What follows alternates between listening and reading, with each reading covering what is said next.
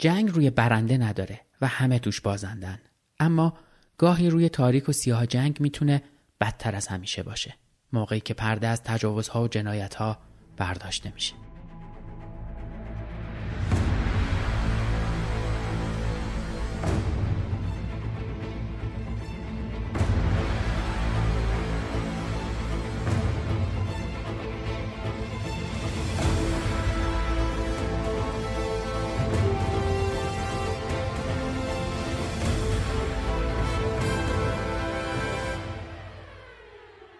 سلام. به قسمت 46 م پادکست پرچم سفید خوش اومدید. قسمت آخری که در سال 99 منتشر میشه. امیدوارم سال 1400 سال خوبی باشه و ما هم با پرونده جدید سال جدید رو شروع خواهیم کرد. این قسمت یکی از طولانی ترین قسمت های پرچم سفیده که با کمک مریم فتاح و محمد نازمی می‌خوایم از جنایت های جنگی و تجاوزهایی که طرفین در جنگ جهانی دوم انجام دادن پرده برداریم. تا اینجا که اکثرا درباره آلمان صحبت شده. به همین دلیل هم می‌خوایم این قسمت از بقیه بیشتر بگیم و بیشتر بدونیم. خب قبل از ورود به این قسمت درباره پادکست تاریخ خونه تاریخ هم صحبت کنم که کار دوست خوبم محمد نازمی و دوستانشه. تو تاریخ خانه تاریخ شخصیت های مهم ملی در برهه های از تاریخ معاصر و کهن ایران معرفی میشن و فعالیت هاشون مورد بررسی قرار می‌گیره. این پادکست یکی از جالب ترین پادکست هاییه که در حوزه تاریخ منتشر میشه. و به شدت توصیه می‌کنم شنیدنش رو. بعضی از قسمت ها رو میشه چند بار شنید و با شخصیت های دوران معاصر ایران بیشتر آشنا شد. لینک این پادکست و پادکست مذکور رو که قسمت قبلی معرفی کردم رو توی قسمت توضیحات می‌ذارم که از اونجا به راحتی بتونید بهشون دسترسی داشته باشید. خب بریم سراغ این قسمت با عنوان جنایات جنگ جهانی دوم صورت زشت جنگ.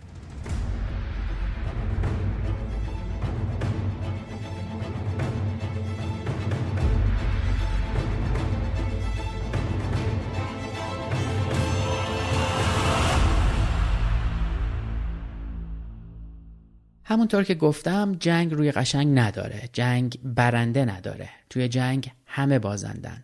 توی جنگ خون خون میاره. نفرین و آه و اشک دامان همه رو می‌گیره. چه کسایی که مرتکب ظلم شدن و چه کسایی که دیدن و حرفی نزدن. جنگ تنها بازی دو سرباخته که همیشه بازیگراش فکر می‌کنن که این بار فرق می‌کنه. این بار من می‌برم. اشتباه معمارهای جنگ هم همینه. مهره جنگ رو روی صفحه و نقشه میچینن و سربازها رو تکون میدن تا از شاه بهترین دفاع رو بکنن. اما یادشون میره که توی دنیای واقعی مهره ها توی رگهاشون خون جاریه و عزیزی دارن که چشم راهشونه. توی جنگ زمینا صاحب دارن و آه کسی که حقش پایمال بشه دامان می‌گیره. اینا واقعیاتی هستند که هیچ وقت کسی جدیشون نمی‌گیره مگر وقتی که دستها دیگه از اون خونها پاک نشه. توی جنگ جهانی دوم هم همین بوده. همه باختن. همه خون و جان و مال و خاک و امیدشون رو باختن. هنوز توی اروپا و آمریکا و روسیه و ژاپن وقتی اسم جنگ جهانی دوم میاد مردم رو ترس می‌گیره. جنایات فقط متعلق به آلمان نازی نبود و نیست و نخواهد بود. روزها و ژاپنی ها و ایتالیا و اسپانیا و انگلیس و آمریکا هم تو این جنگ داغ خودشون رو بر پیشونی مردم مهر کردن و هنوز هم آثارش بعد تقریبا بعد از 80 سال پا برجاست. بذارید تو این قسمت نگاهی بکنیم به جنایت هایی که از هر کدوم از طرفین ماجرا رخ داده. اولین بخش این قسمت رو اختصاص دادیم به اخراج تاتارهای کریمه. If you're looking for plump lips that last, you need to know about Juvederm lip fillers. With Juvederm Volbella XC and Juvederm Ultra XC, your lip look, whether it's subtle or bold, can last up to one full year with optimal treatment and no additional maintenance. Find a licensed specialist and see if it's right for you at Juvederm.com today. That's J U V E D E R M.com. Add fullness to lips in adults over 21 with Juvederm Volbella XC or Juvederm Ultra XC. Do not use if you have severe allergies or a history of severe allergic reactions, or if you're you're allergic to lidocaine or the proteins used in Juvederm. Tell your doctor if you have a history of scarring or taking medicines that decrease the body's immune response or that can prolong bleeding. Common side effects include injection site redness, swelling, pain, tenderness, firmness, lumps, bumps, bruising, discoloration, or itching. As with all fillers, there's a rare risk of unintentional injection into a blood vessel, which can cause vision abnormalities, blindness, stroke, temporary scabs, or scarring. For full important safety information, visit juvederm.com. جزیره کریمه یکی از همون مناطق آسیب دیده توی جنگه. هنوز که هنوزه توی اخبار و گوشه کنار از درگیری روسیه و اوکراین سر شبه جزیره کریمه میشنویم اما این درگیری تاریخی چند صد ساله داره که هیچ وقت تمومی نداشته. کریمه یه شبه جزیره است تو دریای سیاه که از نظر کشاورزی و تولید تنباکو و دسترسی به آب و جاذبه توریستی یه منطقه استراتژیک حساب میشه.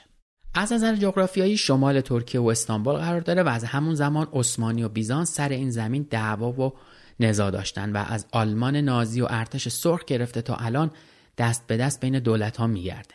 کنفرانس یالتا که بین روزولت و استالین و چرچیل برگزار شد تا توش درباره پایان جنگ تصمیم بگیرن تو همین شبه جزیره برگزار شده. یه شهر ساحلی زیبا تو جنوب کریمه. اونجا بود که حق وتو به تصویب روسیه و انگلیس و آمریکا رسید. از همین جلسه میشه به اهمیت شبه جزیره پی برد. چون توی سیاست و دیپلماسی همه حرکات و رفتار و سکنات و مکان جلسه هم حتی پیام آور یه خبر و هدفن. این آدما توی مناطق مهم و استراتژیک همدیگر رو ملاقات می‌کنن. جنایتی که ارتش سرخ بعد آزادسازی کریمه از دست نازی ها انجام داد کم از جنایت آلمان ها نداشت. تو سال 1944 با یه برنامه سازمان یافته تمام تاتارهای مسلمان کریمه به ازبکستان و نقاط دیگه در روسیه تبعید شدند. پروژه تبعید از سال 1783 که کریمه به خاک روسیه زمینه شده بود در محافل روسیه سر زبون ها بود اما تا سال 1944 اجرا نشده بود. اما بعد جنگ جهانی دوم استالین به همراه رئیس پلیس مخفی روسیه به اسم لاورنتی بریا تصمیم به اجرایی کردن این نقشه گرفتن. اونا تاتارهای مسلمان کریمه را به بهانه همکاری با آلمانها و خیانت به کشور و قتل پارتیزانهای اتحاد شوروی محکوم به تبعید کردند. پروژه تبعید تو سال 1944 به مدت تنها دو روز کلید خورد. 32 هزار پلیس مخفی روسیه موظف به اخراج 193 هزار تاتار از خونه و کاشونشون شدن. اونا تنها سی دقیقه به هر خانواده فرصت می‌دادن تا وسایلشون رو جمع بکنن و بعدش اونها رو مثل احشام سوار کامیون می‌کردن و توی ایستگاه قطار سوار واگن‌های حیوونا کردن. کسایی هم که مقاومت می‌کردن یا توان مسافرت کردن نداشتن به ضرب گلوله کشته می‌شدن. تو طول سفر به مسافرها غذای کمی داده می‌شد که اونها هم شور بود. به علت نبود آب سالم بین مردم اسهال خونی و تب و تیفویت و مالاریا و گال و شپش رواج پیدا کرده بود. همه تشنه بودن و تو راه اجازه دفن اجساد رو نداشتن و مردم جسد عزیزشون را وسط راه رها می‌کردن.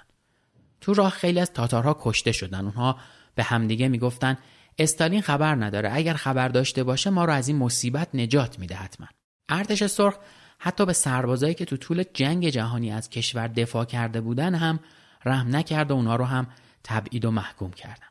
برنامه ریزی برای این تبعید گسترده خیلی ضعیف بود و مقامات محلی توی مناطق مقصد در مورد ابعاد این تبعید اطلاعات درستی نداشتن و منابع لازم برای اسکان و تأمین غذا رو هم در اختیار نداشتن. خیلی از این مهاجرین در جریان تبعید و در طی تقریبا دو سال 45 درصدشون به خاطر شرایط سخت و بیماری و عدم تطابق با شرایط جدید آب و هوا جون خودشون رو از دست دادن. به مدت دوازده سال تا سال 1956 این مهاجرین شرایط خاص و محدودیت های زیادی داشتند. اونها بدون مجوز اجازه خروج نداشتند و به مدت 25 سال تو اردوگاه خاصی زندگی می‌کردند بدون اینکه موفق به دیدار با بستگان خودشون تو اردوگاه مجاور بشن. تو زبان روسی به اردوگاه های کار گولاک میگن. اکثر این تاتارها تو پروژه های عظیم در گولاک های روسیه مشغول به کار شده بودند. مجمع جزایر گولاک نوشته الکساندر سولجنیستین به روایت این گولاک ها به روشی خیلی ادبی ولی در این حال دردناک پرداخته. اون خودش توی یکی از این گولاک ها زندگی کرده و از نزدیک درد و رنجی که این زندانیا و خودش متحمل شدن رو با نوشتههاش به تصویر کشید. برخلاف خیلی از تبعید شده های دیگه در روسیه که بعد مرگ استالین تو سال 1953 به خونه هاشون برگشتن این اتفاق برای تاتارهای کریمه نیفتاد و فقط اونها 45 سال بعد با قانون اصلاحات گورباچوف به کریمه برگشتن.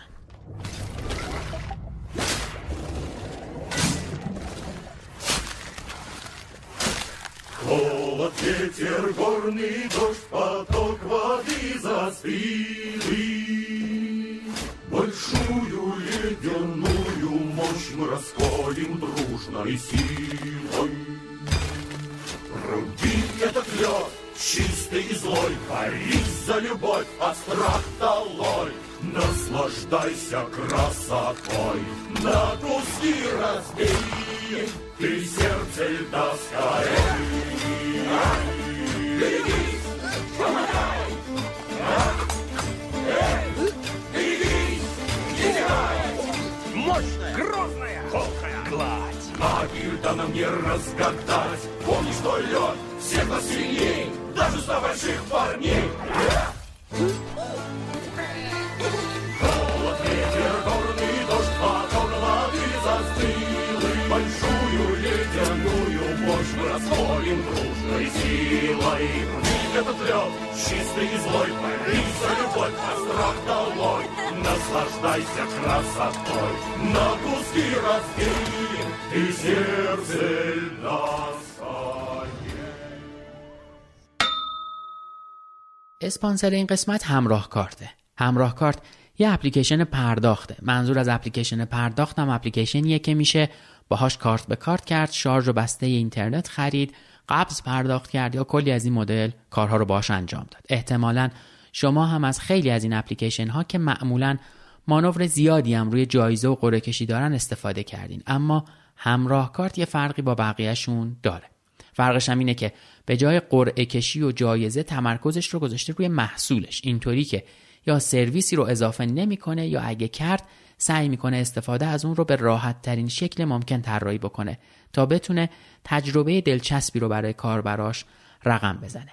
مثلا برای پرداخت قبض همراه کارت منوی قبوز ذخیره شده رو طراحی کرده. یعنی می‌تونین یه بار برای همیشه شناسه قبضی که می‌خواین رو وارد کنین تا ذخیره بشه. اینطوری دفعه بعدی که بخواین قبض موبایل برق آب گاز یا تلفن ثابتتون رو پرداخت بکنین دیگه به شناسه قبضش نیازی ندارین. فقط کافی قبض های ذخیره شدهتون رو ورق بزنین و با انتخاب قبض مورد نظر مبلغش رو ببینین و پرداختش کنین. حالا شما اگه تصمیم گرفتین خودتون این اپلیکیشن رو تجربه بکنین می‌تونین از کافه بازار و گوگل پلی برای اندروید و از سایت همراه کارت برای آیفون رو دانلودش کنید.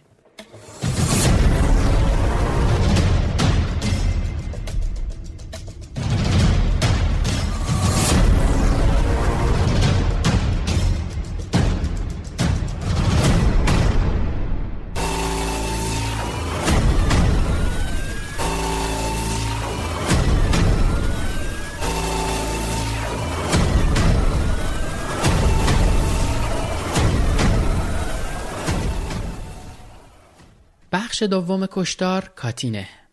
بریم نگاهی بکنیم به این کشتار بیرحمانه.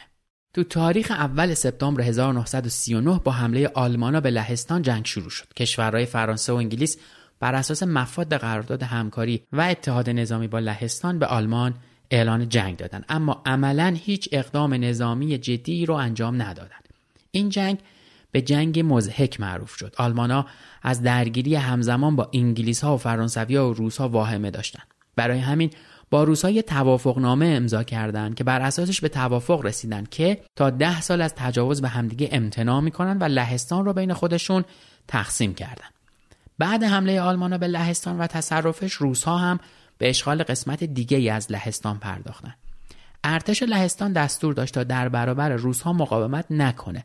برای همین خیلی راحت لهستان به اشغال روزها در اومد و بین 250 تا 450 هزار نفر نظامی به اسارت ارتش سرخ در اومد. تعدادی موفق شدن فرار بکنن و تعدادی هم آزاد شدن.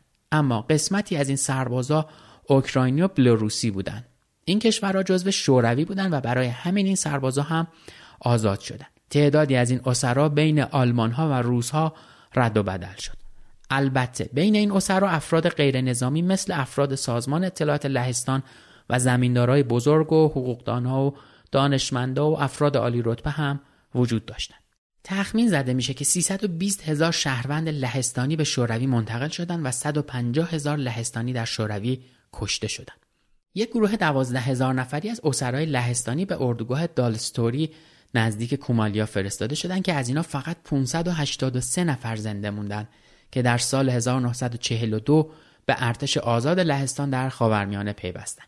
اسم این ارتش آندرس بود و در سالهای بعد از 1944 به دلایل سیاسی و شورش 570 هزار لهستانی در شوروی سرکوب شدند.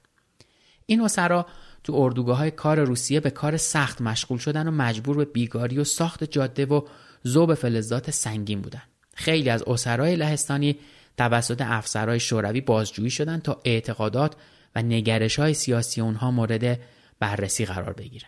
اسرا فکر می‌کردن به زودی آزاد میشن اما این بازجویی ها برای درک نگرش افراد بود که آیا در راستای اعتقادات و اهداف اتحادیه شوروی هست یا نیست که اگه دیدگاه مخالف داشتن به عنوان دشمن سرسخت شناخته می شدن و کشته می شدن. تو تاریخ 5 مارچ 1940 رئیس پلیس مخفی شوروی یه نامه به استالین و سه نفر از اعضای دفتر سیاسی اتحاد شوروی به اسمای مولوتوف و روشیلوف و میکویان می نویسه. تو نامه از اونا می‌خواد تا دستور اعدام 25 هزار اسیر نظامی و ناسیونالیست لهستانی رو امضا بکنن. علت این اعدام هم این بوده که استالین می‌خواسته خاک لهستان رو از استعداد نظامی برای آینده خالی بکنه. استالین فکر می‌کرد این اسرا توانایی دارن تا یک ارتش آموزش دیده رو با انگیزه تشکیل بدن و با تقسیم لهستان مخالفت و در نهایت برابر این اتفاق مقاومت می‌کنه.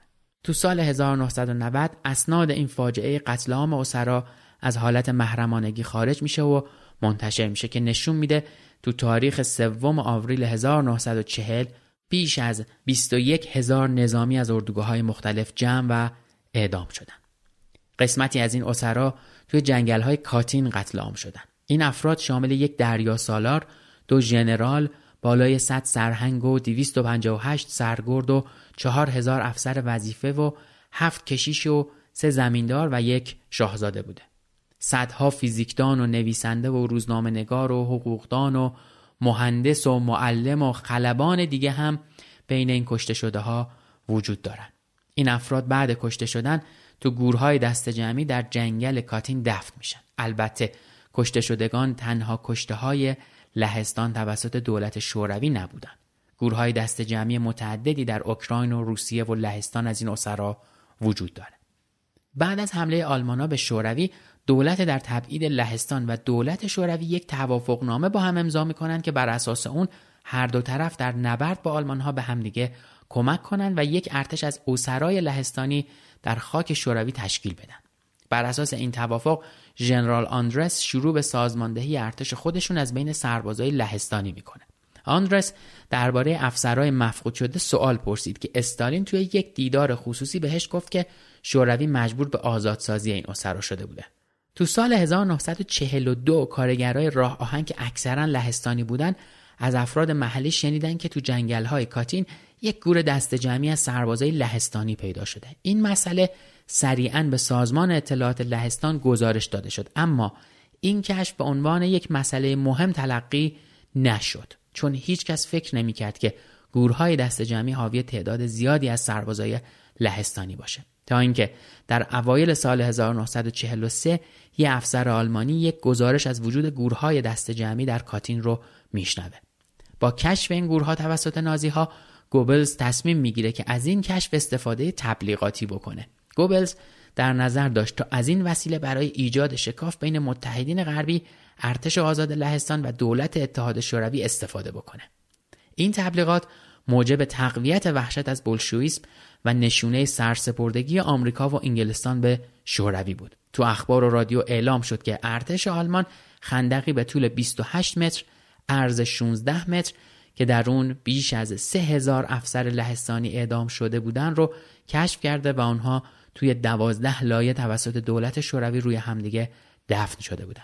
آلمان ها یک گروه مرکب از دوازده کارشناس پزشکی قانونی رو از بلژیک و بلغارستان و دانمارک و فنلاند و فرانسه و ایتالیا و هلند و سوئد و حتی چند تا کشور دیگه اروپایی به سایت کشف گورها می‌بره تا جنایات ارتش سرخ رو از نزدیک به اونها نشون بده اما شوروی این ادعاها رو رد می‌کنه و مدعی میشه که این اسرا تو اردوگاه اسمولنسک نگهداری می‌شدن که با تهاجم آلمان ها به این نقطه توسط نیروهای نازی اعدام شدن تو آوریل 1943 دولت در تبعید لهستان اصرار کرد که مسئله کشتار نظامی های لهستانی بر سر میز مذاکره با اتحاد شوروی قرار بگیره و صلیب سرخ در این باره تحقیق بکنه. استالین در جواب گفتش که اگر دولت در تبعید لهستان بیشتر از این اصرار به این کار بکنه با اونها قطع همکاری می‌کنه و اونها رو به همکاری با نازی ها متهم کرد. تو سپتامبر 1943 هم ارتش سرخ موفق به بازپسگیری اسمولنسک و منطقه های اطراف اون شد. نیروهای پلیس امنیت به سرعت مناطقی رو پوشش دادند که گورهای دست جمعی تو اون قرار داشت و اقدام به نابودی گورستانی کرد که با اجازه آلمان ها توسط صلیب سرخ برای قربانی ها ساخته شده بود. شاهدایی که با آلمان ها همکاری کرده بودند دستگیر رو تهدید به مرگ شدن اونا مجبور شدن تا شهادت خودشون رو هم پس بگیرن. تو ژانویه سال 1944 شوروی یک کمیته تحقیق درباره کشتار و جنایات کاتین تشکیل داد که بازرسین این کمیته همه روس بودن و افراد خارجی حق عضویت توی این کمیته را نداشتند و بعد ارائه چند مدرک و مستند خواست اثبات بکنه که این جنایات کار آلمان ها بوده نه شوروی. حتی توی جنگ سرد هم حرف و حدیث درباره جنایت کاتین زیاد بود. اما به دلیل وجود سانسور توسط جمهوری خلق لهستان هر گونه اظهار نظر درباره ادعای آلمان ها و اثبات یا تصدیق این اتفاق ممنوع بود. اما بالاخره تو سال 1990 در 47 می سالگرد کشف گروه های دست جمعی شوروی رسما اعتراف کرد که این کشتار توسط پلیس مخفی شوروی اتفاق افتاده و درباره این جنایت اظهار تأسف کرد. جالبه که تو سال 1992 50 سال بعد این جنایت بوریس یلسین رئیس جمهور وقت روسیه اسناد کشتار کاتین رو مهرموم شده به لخوالسا رئیس جمهور لهستان تحویل داد و از اون جالبتر این که سال 2010 میلادی هواپیمای رئیس جمهور لهستان لخ کاژینسکی و همسرش به اتفاق 87 سیاستمدار دیگه لهستانی که آزم کاتین بودن تا در مراسم یادبود کشته شده ها شرکت بکنن سقوط می‌کنه و تمام اونها کشته میشن.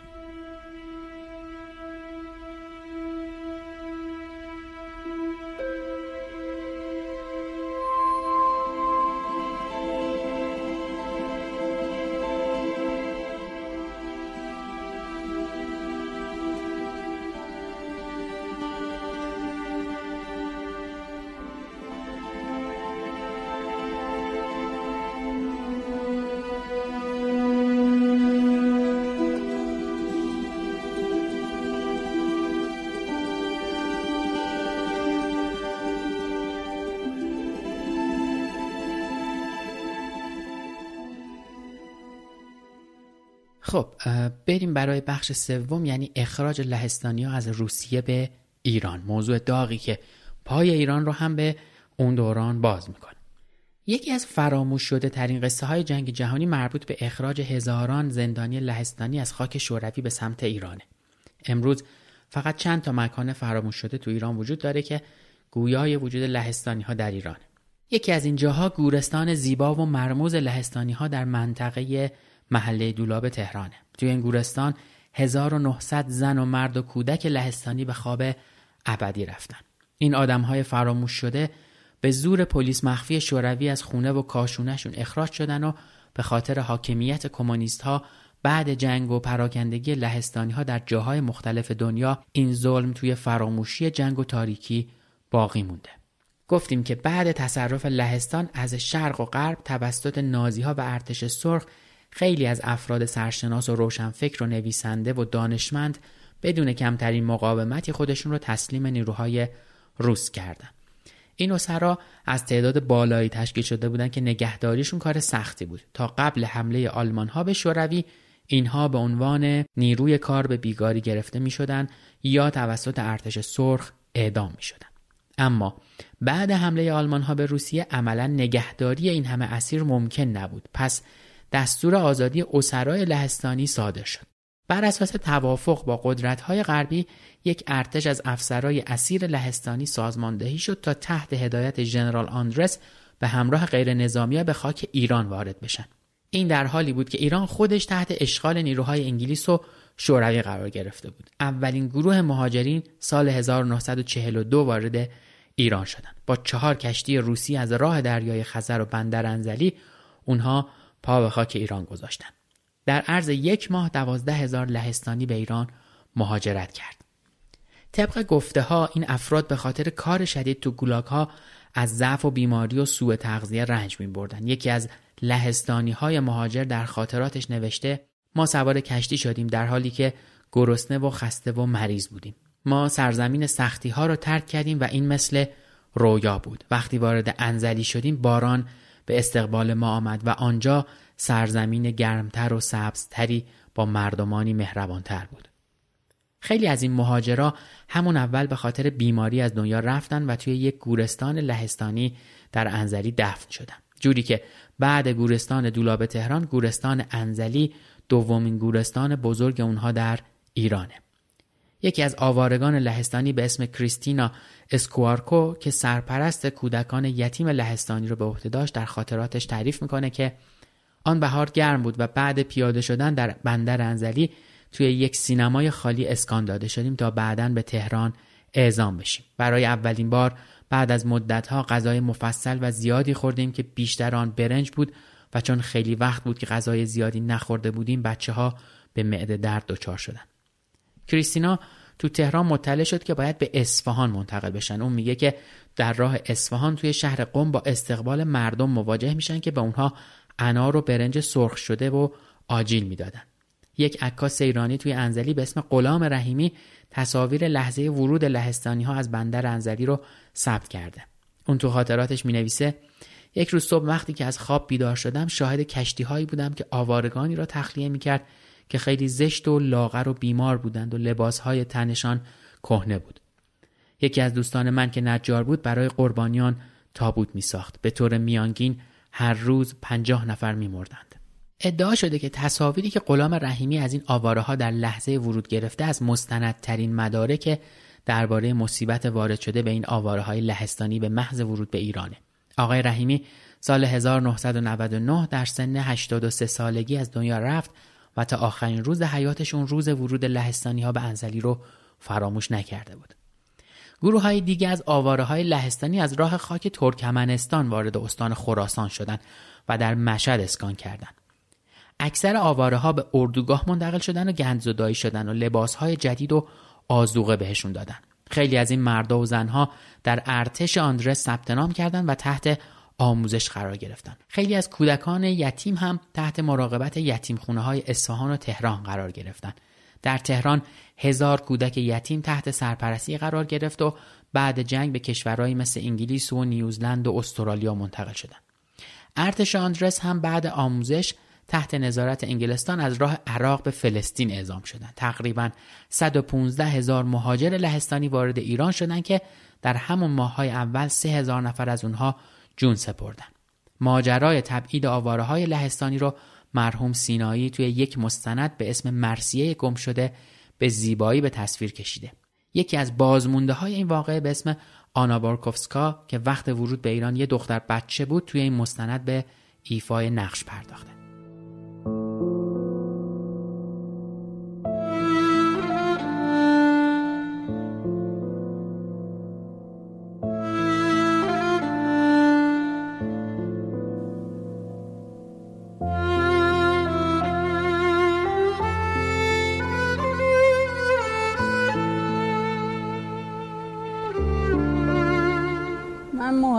نکردم. منو بله منو اسیر بردی روسیه بردی منو. از لیستان بله. من هشت سالی بودم. بله بچه بودم. من یک لیستانی هستم. از خانواده ارتشی هستم پدر من سرنگی بود. لیزستانی و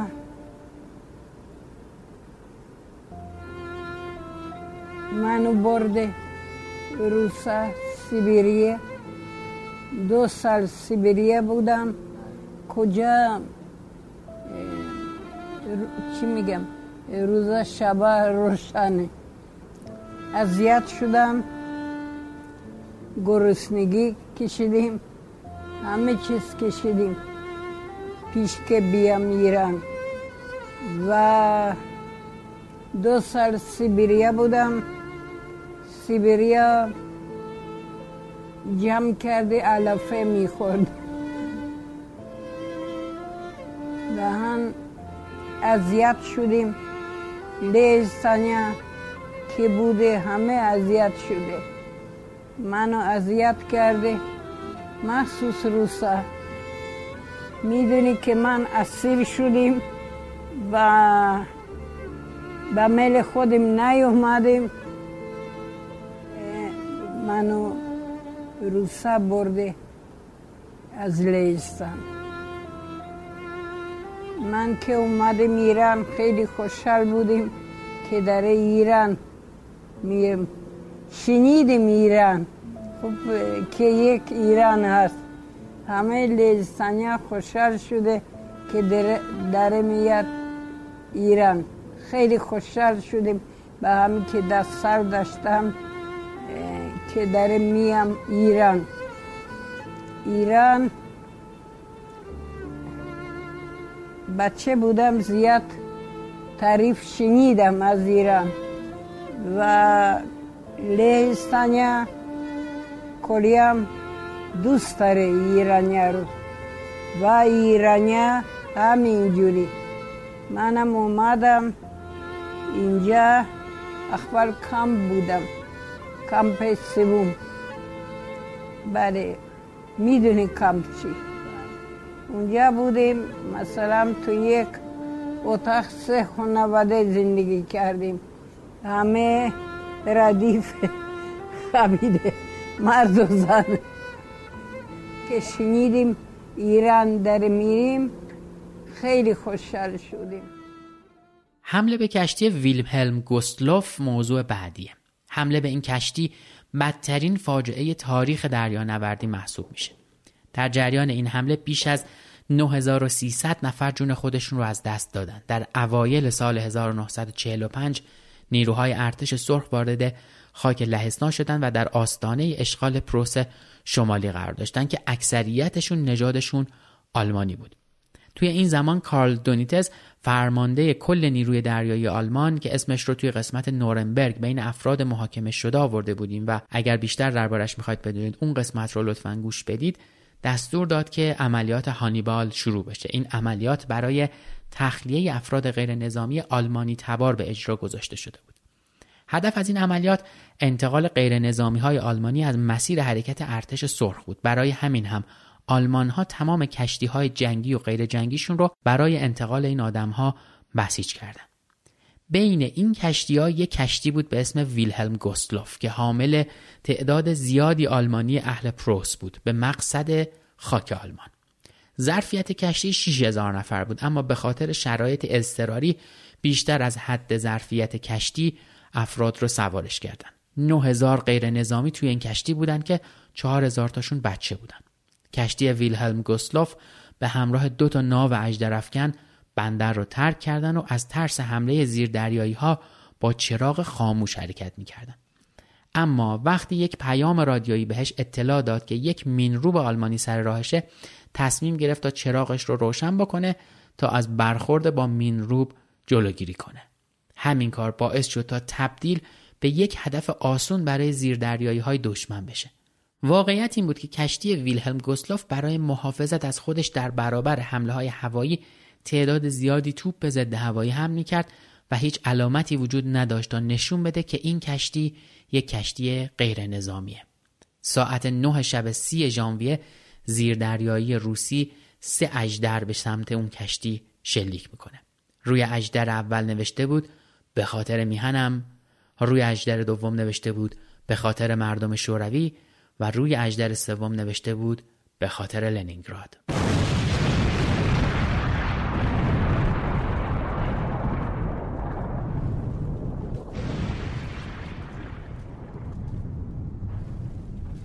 اجدر سوم به موتورخونه و قسمت پایینی کشتی اصابت می‌کنه و به یک باره تاریکی شب با انفجار کشتی به قرمزی و زردی می‌زنه و با صدای مرد و زن و کودک دیگه اجدر چهارم شلیک نمیشه. مردم برای جلیقه نجات و فرار از کشتی روی هم میافتادن و خیلی ها زیر دست و پا جون دادن. هجوم و هیجان و ترس مردم باعث شد تا خیلی از وسایل نجات از بین برن. توی اون شب سرد دمای هوا بین 10 تا 18 درجه زیر صفر بود و قالب های یخی روی آب شناور بودن. کمتر از نیم ساعت 44 متر از کشتی توی آب فرو رفت و مردم توی تله آب گیر افتادن و راه فراری نداشتن از 10600 نفر مسافر 1250 نفرشون نجات پیدا کردن ولی بقیه متاسفانه کشته شدن این حادثه غمانگیز بزرگترین فاجعه دریایی تاریخ و بیشترین کشته در جریان غرق یک کشتی رو ویلهلم گوسلوف با حمله روزها به نام خودش زده. ده روز بعد از همین حمله دوباره روزها به یک کشتی دیگه از راه زیردریایی حمله کردند. اسم این کشتی گویا بود. این کشتی هم یک کشتی غیر نظامی بود و حامل مجروحین و پرستارها و غیر نظامی های دیگه بود. این افراد هم در جریان عملیات هانیبال داشتن به آلمان منتقل می شدن. تو این حمله زیردریایی روسها بالای چهار هزار نفر کشته شدن. کاپیتان الکساندر مارینسکو بعد از اینکه به روسیه برگشت مدال شجاعت گرفت و دوباره به مأموریت اعزام شد. اما این بار خیلی بیانگیزه شده بود و عذاب وجدان شدیدی اون رو اذیت می‌کرد و تا آخر عمرش این عذاب اون رو ول نکرد. اون توی مأموریت جدیدش با اینکه توی خیلی از موارد می‌تونست کشتی های آلمانی رو بزنه عمدن کاری می‌کرد تا متوجه حضورش بشن و از معرکه خودشون رو نجات بدن. اون بعد از برگشتش به شوروی به الکل رو آورد و بعدها به خاطر مصرف الکل و بیلیاقتی از فرماندهی نیروی دریایی برکنار شد و به جرم ولخرجی و ولنگاری به سه سال حبس محکوم شد. در آخر هم 15 سال بعد در سن 50 سالگی به علت شدت بیماری از دنیا رفت.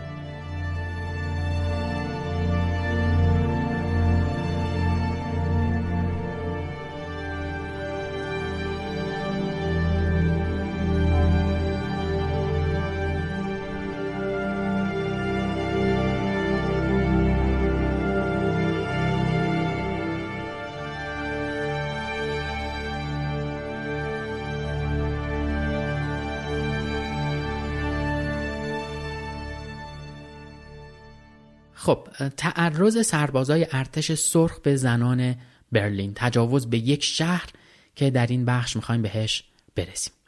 وقتی ارتش سرخ وارد برلین شد تقریبا یک میلیون و صد هزار نیروی مهاجم روسی وارد شهر شدن و شهر تنها 450 هزار نفر برای دفاع داشت.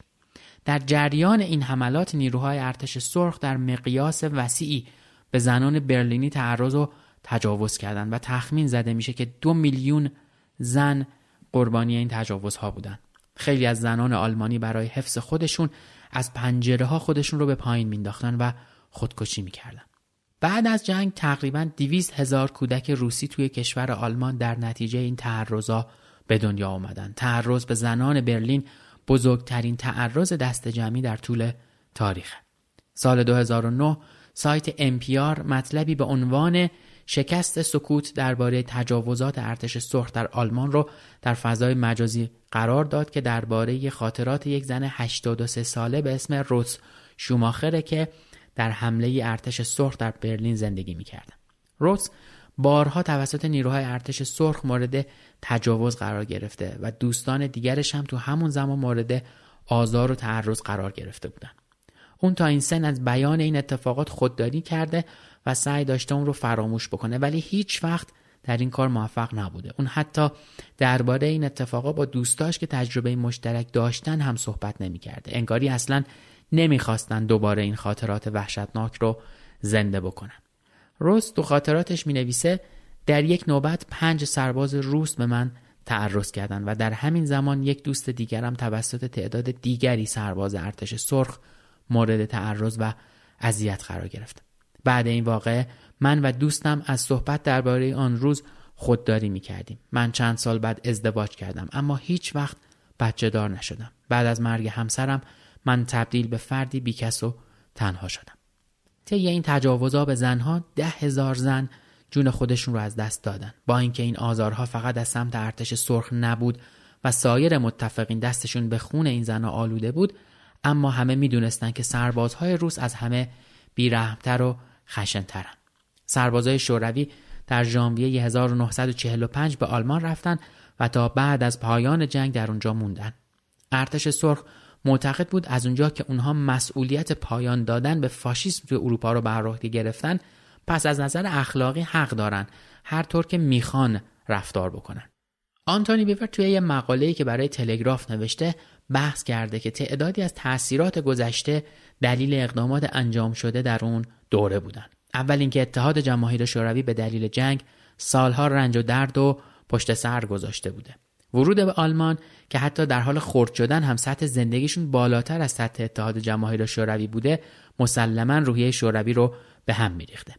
سوتلانا الکسیوویچ روزنامه‌نگار بیلاروسی که برنده جایزه نوبل هم بوده بیشتر دوران حرفه‌ای خودش رو صرف تحقیق در مورد ذهنیت سربازای شوروی در طول جنگ کرده. در پشت حافظه جمعی از سربازای مصاحبه شده توسط اون یک احساس مشترک نفرت وجود داشته که توی این همه سال جنگ به آلمان ها جمع شده بوده و هیچ پشیمونی از اعمالشون در اون زمان اونها نداشتن در یکی از نقل قول هایی که از تحقیقاتش به دست آورده بود یکی از این سربازا گفته بود وقتی ما هر شهری رو اشغال می کردیم سه روز اول وقت برای قارت و تجاوز داشتیم. البته این یه قرارداد غیر رسمی بود اما بعد از سه روز به خاطر انجام این کارها می‌شد ما رو توی دادگاه نظامی محاکمه کرد. یادم میاد خواستم به یه زن آلمانی تجاوز کنم در حالی که برهنه دراز کشیده بود و اون یک نارنجک فعال دستی بین پاهاش گذاشته بود. حالا احساس شرم می‌کنم اما اون موقع احساس شرم نداشتم. فکر می‌کنید بخشیدن آلمانیا آسون بود؟ ما از دیدن خونه های سفید تمیز و بدون آسیب اونها متنفر بودیم. با گل روز. من می‌خواستم اونها رنج ببرن. می‌خواستم اشکاشون رو ببینم. دهه ها باید میگذشت تا من احساس ترحم بکنم. این نقل قول مثالی عالی از دیدگاه شوروی ها و چگونگی تأسف ناشی از دردی بود که خود شوروی ها مجبور شدن توی وطن خودشون تحمل بکنن. هر نوع دردی که توسط نیروهای شوروی برای مردم آلمان ایجاد می شده انگار راهی برای تاوان آلمان برای این دردهایی بوده که به روسها تحمیل شده بوده از طرفی جامعه مرد سالار استالین مردها را موظف به ساختن کشور و قدرت کرده بوده و زنها وظیفه تربیت فرزند و همسرداری داشتند. تجاوز به زنان آلمانی یعنی تجاوز به پدرها و همسرها و پسرایی که سالها اونها رو تحت گرسنگی و تحریم قرار داده بودند. اونها داشتن به یک شهر و یک فرهنگ تجاوز می‌کردند. کاهش ارزش زنان با تجاوز به اونها این پیام رو می‌داد که رایش سوم سعی در کنترل داشت اما نتونست. داشتن این قدرت بر زنان این احساس رو به سربازان می‌داد که بالاتر از آلمانیان. کشتارهای دست جمعی زیادی هم در طول جنگ و بعد جنگ توسط ارتش سرخ علیه مردم آلمان اتفاق افتاد که پرداختن بهشون خیلی طول می‌کشه و از گفتنشون توی اینجا صرف نظر می‌کنم. قربانی های این جنگ مردم کشورهایی که خود اون مردم هیچ وقت تصمیم گیرنده نبودن و محکوم بودن تا بار مسئولیت مسئولین دولتهاشون رو به دوش بکشن.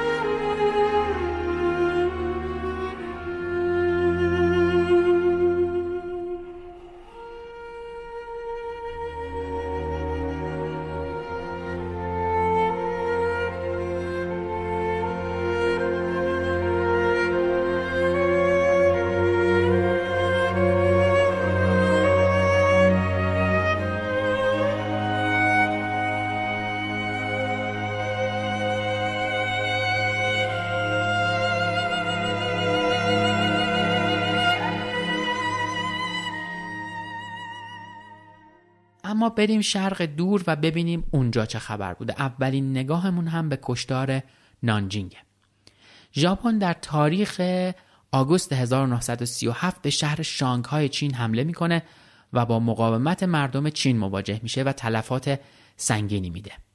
نبردهای تن در کوچه و خیابونهای شانگهای رخ میده اما سه ماه بعد ژاپنی ها موفق میشن که از راه گلوله بارون دریایی شهر را تصرف بکنن. تلفات بالای ژاپن و روحیه پایینشون باعث شد تا فرماندهی ژاپن تصمیم بگیره که جنگ رو بیشتر از این گسترش نده. اما بعد تجدید قوا توی ماههای بعدی به فکر تصرف پایتخت جدید چین یعنی نانجینگ می‌گیره. رئیس جمهور وقت چین می‌دونست که سقوط نانجینگ حتمیه و نمی‌خواست که طی یک اقدام سمبولیک افرادش رو در نانجینگ به کشتن بده. اونها می‌خواستن تا نیروهاشون رو برای نبردهای بعدی آماده بکنن. اونا تصمیم داشتن تا نیروهای ژاپن رو وارد سرزمین وسیع چین بکنن و با دفاع قوی خودشون به خستگی بکشوننشون تا نیروهای ژاپن دچار فرسایش بشن. پس رئیس جمهور خودش و افراد شهر رو به مقصد ووهان ترک می‌کنه و ژنرال تانگ شنگجی و سربازاش میمونن تا از شهر موقتا دفاع بکنن. رئیس جمهور چیان کایشک تا سال 1938 تا وقتی که ژاپن به این شهر هم حمله کرد در ووهان باقی موند ژنرال تانگ شنگجی که توی شهر مونده بود برای اینکه خروج و فرار مردم شهر جلوش رو بگیره دستور داد تا از بندرها به شدت مراقبت کنن و کشتی ها رو تخریب کرد و راه ها رو بست. روستاهای نزدیک شهر رو هم آتیش زد و از تخلیه شهر جلوگیری کرد اما دولت و افراد مهم شهر رو تخلیه کردند. شهر در عرض کمتر از یک هفته به اشغال ژاپنی ها درآمد و چینی ها نتونستند دفاع درستی از شهر بکنه. ادعی اعتقاد داشتند که جنایات نانجینگ در دوره‌ای به مدت شش هفته اتفاق افتاده. این جنایات توی یک کتاب به اسم The Rape of Nanking نوشته شده. نویسنده این کتاب به اسم آیریس چنگ از فرزندای کساییه که این ظلم ها رو به چشم دیدن. این کتاب با جزئیات و دقت به علت و عوامل این اتفاق پرداخته. واقعیت اینه که جنایات ژاپنی ها قبل از ورود به نانجینگ و در طول مسیر از شانگهای به نانجینگ شروع شده بوده. در طول مسیر ژاپنی ها به چپاول و تجاوز و کشتار مردم چین دست زدند این جنایات در واقع بر اساس مسابقه دو افسر ژاپنی به اسمهای توشی آکیموکایی و تسویوشی نودا اتفاق میافته. تو این مسابقه هر کی که می‌تونست زودتر 100 نفر رو با شمشیر ساموراییش گردن بزنه برنده حساب می‌شد. حتی یک روزنامه ژاپنی مسابقه رو هر روز دنبال می‌کرد و تعداد کشته شده ها رو توسط هر شخص معین می‌کرد. این دو افسر به دلیل عملکرد خوبشون در ژاپن ترفیع گرفتن اما بعد جنگ توی دادگاه جنایات جنگی توسط دولت چین به اعدام توسط گلوله محکوم شدند. با نزدیک شدن ژاپنیها به نانجینگ نظامی های چینی شروع به عقب نشینی کردند. این عقب نشینی نه فقط از سر ترس از دست دادن جون بود که برای پیاده سازی استراتژی زمین های سوخته بود. توی این استراتژی افراد زمین ها و آزوقا و مهمات خودشون رو آتیش می‌زنن تا شهر به صورت مخروبه به دست دشمن بیفته. تا این شهر محل امنی برای سکونت دشمن نشه و اونها برای رفع نیازهاشون مجبور به ترک هرچه زودتر شهر بشن. طی یک بیانیه به شهروندهای چینی دستور داده شد که هر شخص موظفه که زمینها و خاک کشور چین رو به یک تکه خاکستر تبدیل بکنه. هیروهیتو امپراتور ژاپن بعد از اشغال نانجینگ این فرصت را غنیمت شمرد و شاهزاده آساکا رو به فرماندهی شهر منصوب کرد. شاهزاده آساکا سه روز بعد با هواپیما از توکیو وارد نانجینگ شد. اون دستور داد تا تمام نظامی های تسلیم شده چینی رو که تعدادشون 300 هزار نفر بود رو اعدام بکنن. متعاقب این کار امپراتور ژاپن طی یک دستور از قانون بین المللی خارج شد تا دستش برای اقدامات جنایتکارانه توسط ژاپن باز بمونه. جان راب یک خارجی آلمانی و عضو حزب نازی بود که توی شهر نانجینگ زندگی می‌کرد و در طول اشغال شهر نانجینگ اونجا بود. اون در مشاهداتش میگه اقداماتی مثل شکنجه و کشتار و تجاوز جمعی و زنده به گور کردن مردم از جمله کارهایی بود که ژاپنی ها در حق مردم نانجینگ انجام دادند. اون توی خاطراتش میگه دو سرباز ژاپنی از دیوار باغ بالا رفتند وقتی با اونها اعتراض کردم بهانه آوردند که شاهد حضور دو سرباز چینی روی دیوار ما بودند. وقتی نشان حزب نازی را بهشان نشان دادم آنها همانطور که آمده بودند بازگشتند. در یک خانه پشت باغمان یک زن مورد شکنجه قرار گرفته بود و از ناحیه گردن با سرنیزه دچار جراحت شده بود. من موفق شدم یک آمبولانس بگیرم و او را به بیمارستان برسانم.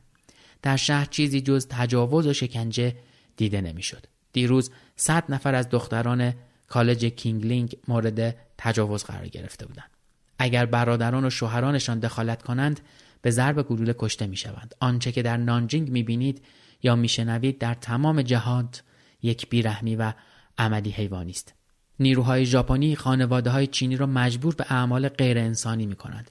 فرزندان مجبورند به مادرانشان و پدران به دخترانشان تجاوز کنند. یک زن حامله بعد تجاوز مجبور به زایمان زودرس شد ولی فرزندش سالم است. یک راهب که زندگی بدون ازدواج را انتخاب کرده بود مجبور به تعرض به یک زن شد. زنان باردار یک هدف برای مردان ژاپنی هستند. اغلب بعد تجاوز یک نیزه نیز وارد شکم آنها می شود.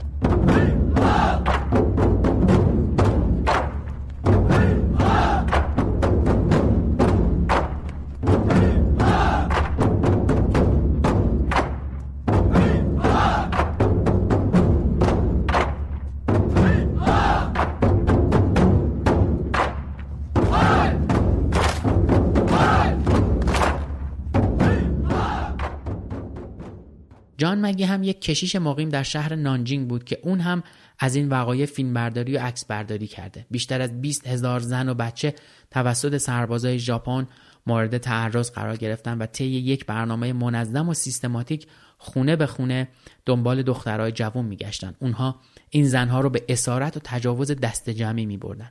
خیلی از این زنها بعد تعرض بلافاصله کشته یا قطع عضو می شدن. کودکان خردسال از مرگ معاف بودن تا دوباره به اونها تعرض بشه. یک کشیش آمریکایی به اسم مکالوم تو خاطراتش نوشته من نمی‌دانم چه زمانی این موضوع تمام خواهد شد. من هرگز همچین بیرحمی را نه تنها ندیده بودم که حتی نشنیده بودم. تجاوز تجاوز تجاوز. ما تخمین می‌زنیم که هر شب هزار مورد تجاوز صورت می‌گیرد که در طول روز این تعداد خیلی بیشتر است. مردم هیستریک هستند.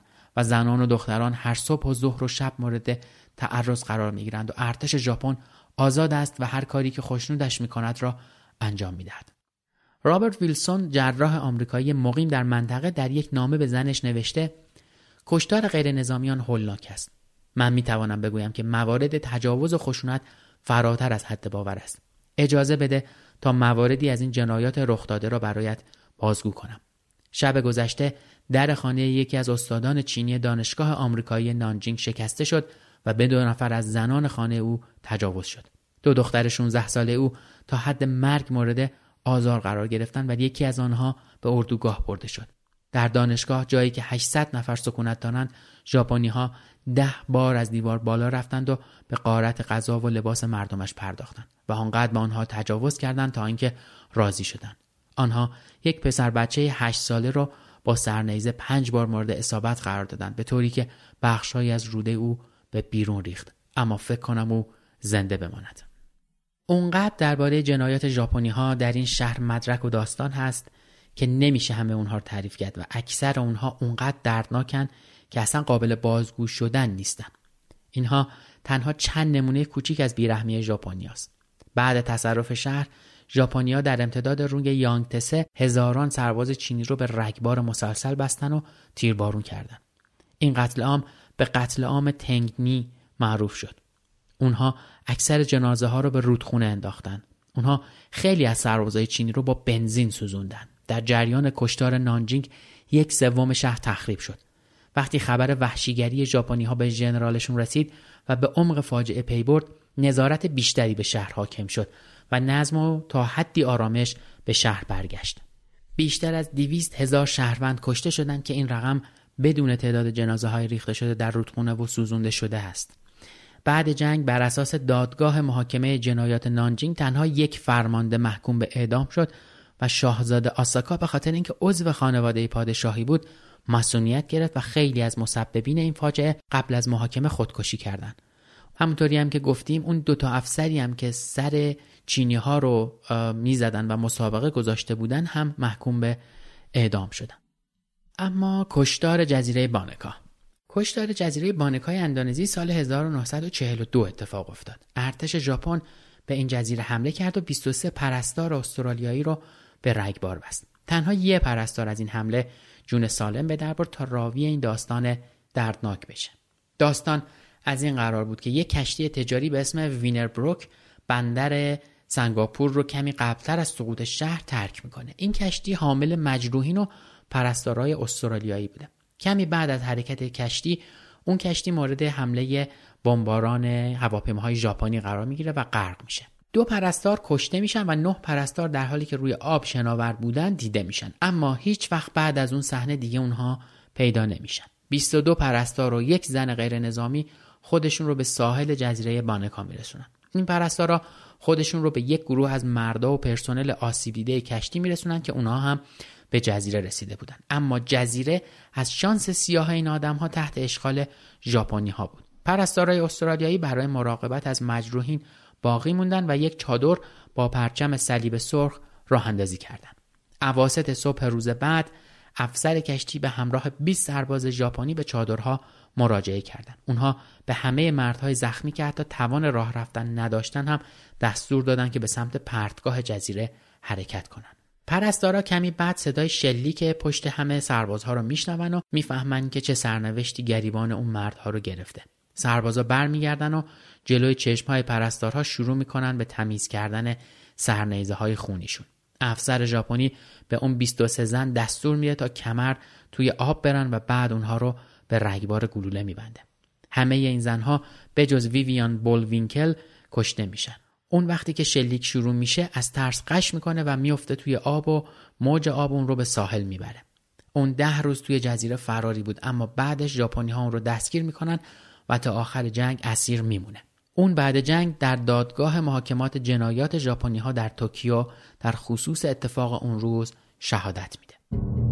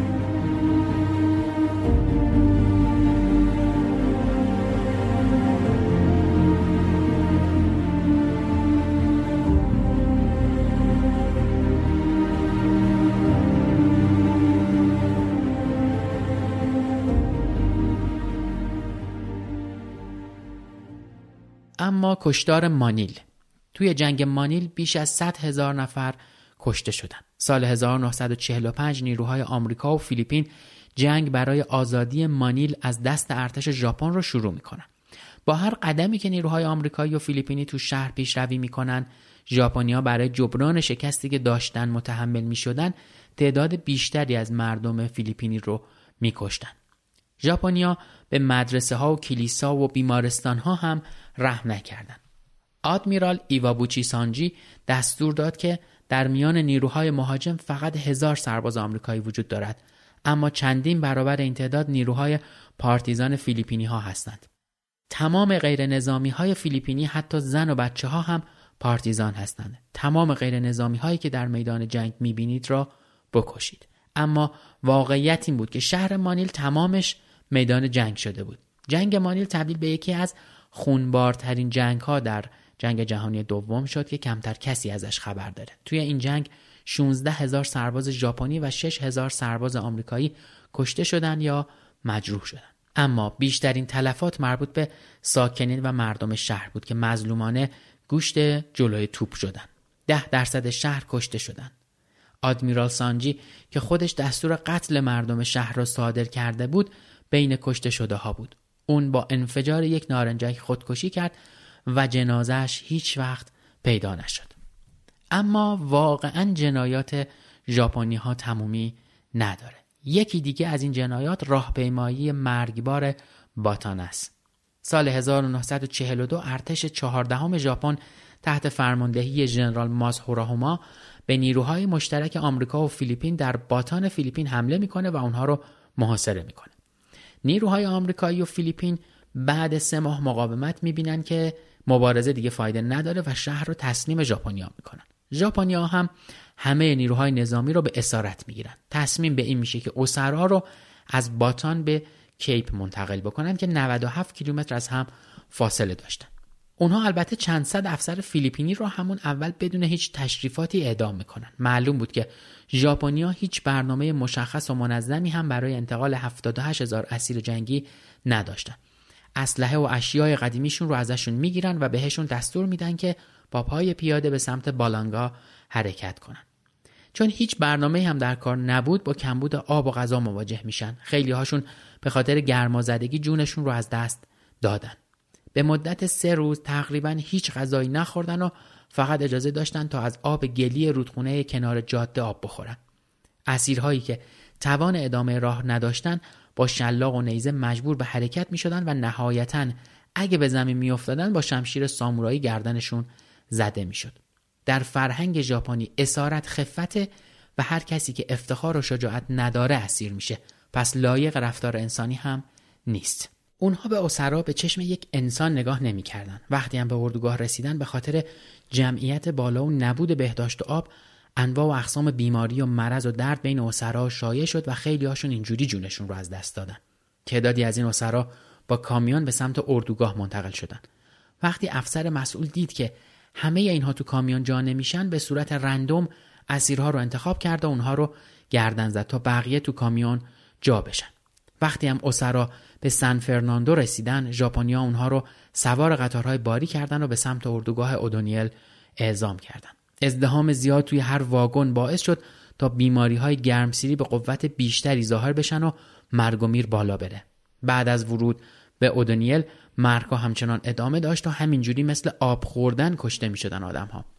مسیر این راهپیمایی 128 کیلومتر کشید و هزاران اسیر کشته شدند.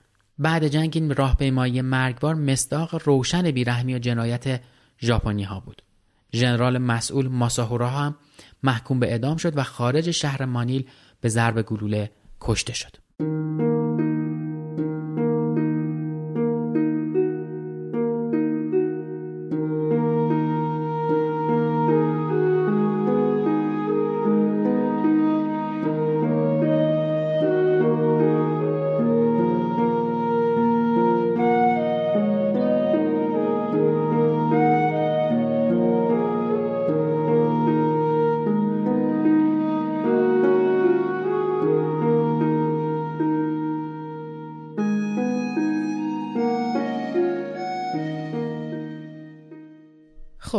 بریم سراغ قحطی هنان در چین. این قحطی به قحطی گم شده در تاریخ مشهوره. توی این قحطی دو تا سه میلیون نفر جونشون رو از دست دادن.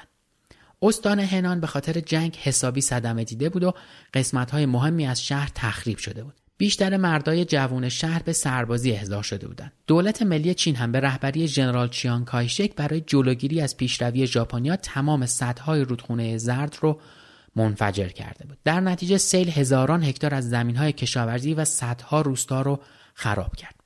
حجم سیلاب اونقدر زیاد بود که به این اتفاق لقب بزرگترین جنگ علیه طبیعت رو دادن. هزاران نفر بیخانمان شدن و راهها و پلها و تأسیسات ارتباطی و خیلی از زیرساختها نابود شد.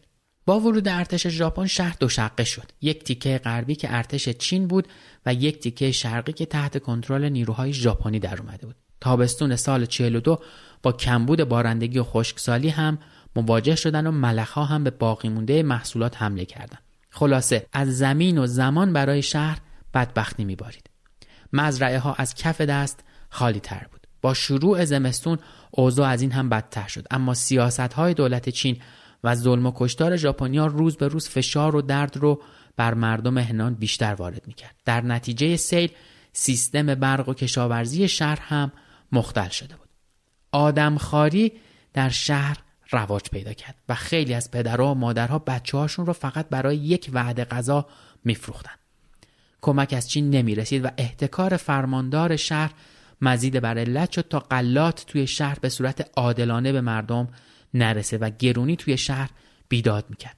کوچه و بیابون پر از جنازه شد که حتی کسی حال نداشت جنازه ها رو از روی زمین برداره. این در حالی بود که مقامات چینی توی شهرهای تحت کنترلشون وضعشون خوب بود و توی مهمونی هاشون انواع غذا و شیرینی و شراب دیده می‌شد. در نتیجه این قحطی میگن که بین دو تا سه میلیون آدم جونشون رو از دست دادن و از این قحطی به عنوان قحطی گمشده تاریخ اسم می‌برن چون این قحطی توی قحطی بزرگ چین که بین سال 1958 تا 61 در چین به خاطر سیاست های کمونیستی چین اتفاق افتاده بود گم شد.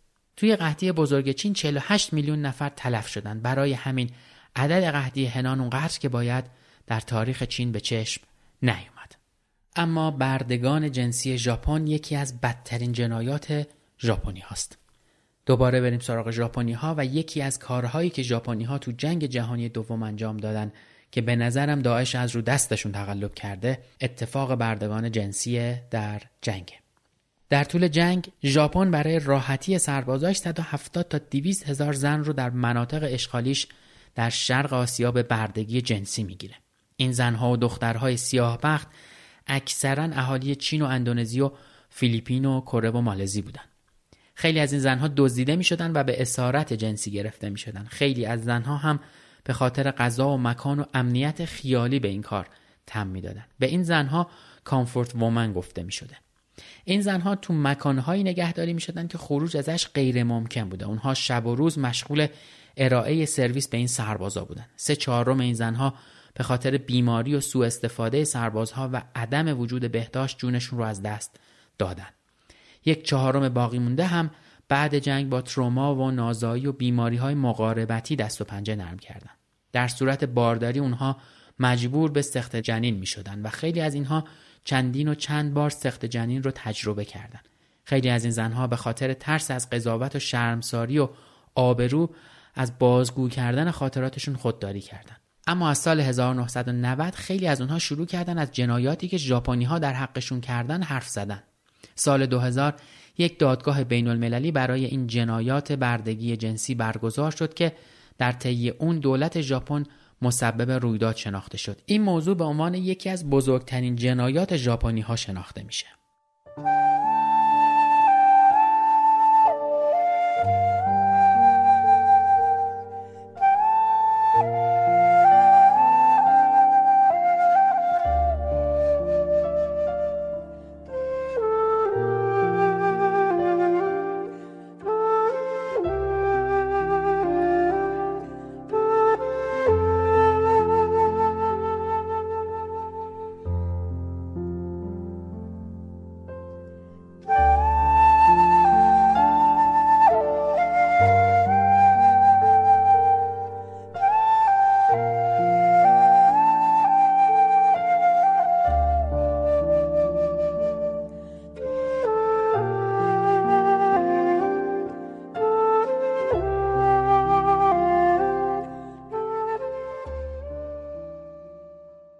جنایات مشترک اتحاد جماهیر شوروی و بریتانیا علیه ایران و حمله به کشورهای بیطرف برای کسب امتیاز و فرصت طلبی رو نمیشه به این راحتی نادیده گرفت. اما این فصل از جنایات رو چون می‌خوام که به صورت مفصل دربارش صحبت بکنم اینجا ازش حرفی نمی‌زنم اما قحطی بزرگ ایران عامل اصلیش بریتانیا و شوروی بوده و این ظلم رو در حق مردم ایران اونها انجام میدن که یکی از بزرگترین جنایات بریتانیا در حق بشریت در طول تاریخ حساب میشه. اینکه تاریخ رو همیشه برنده ها می نویسن حقیقت تلخیه که تا همین امروز هم گریبان ما و تاریخ رو گرفته.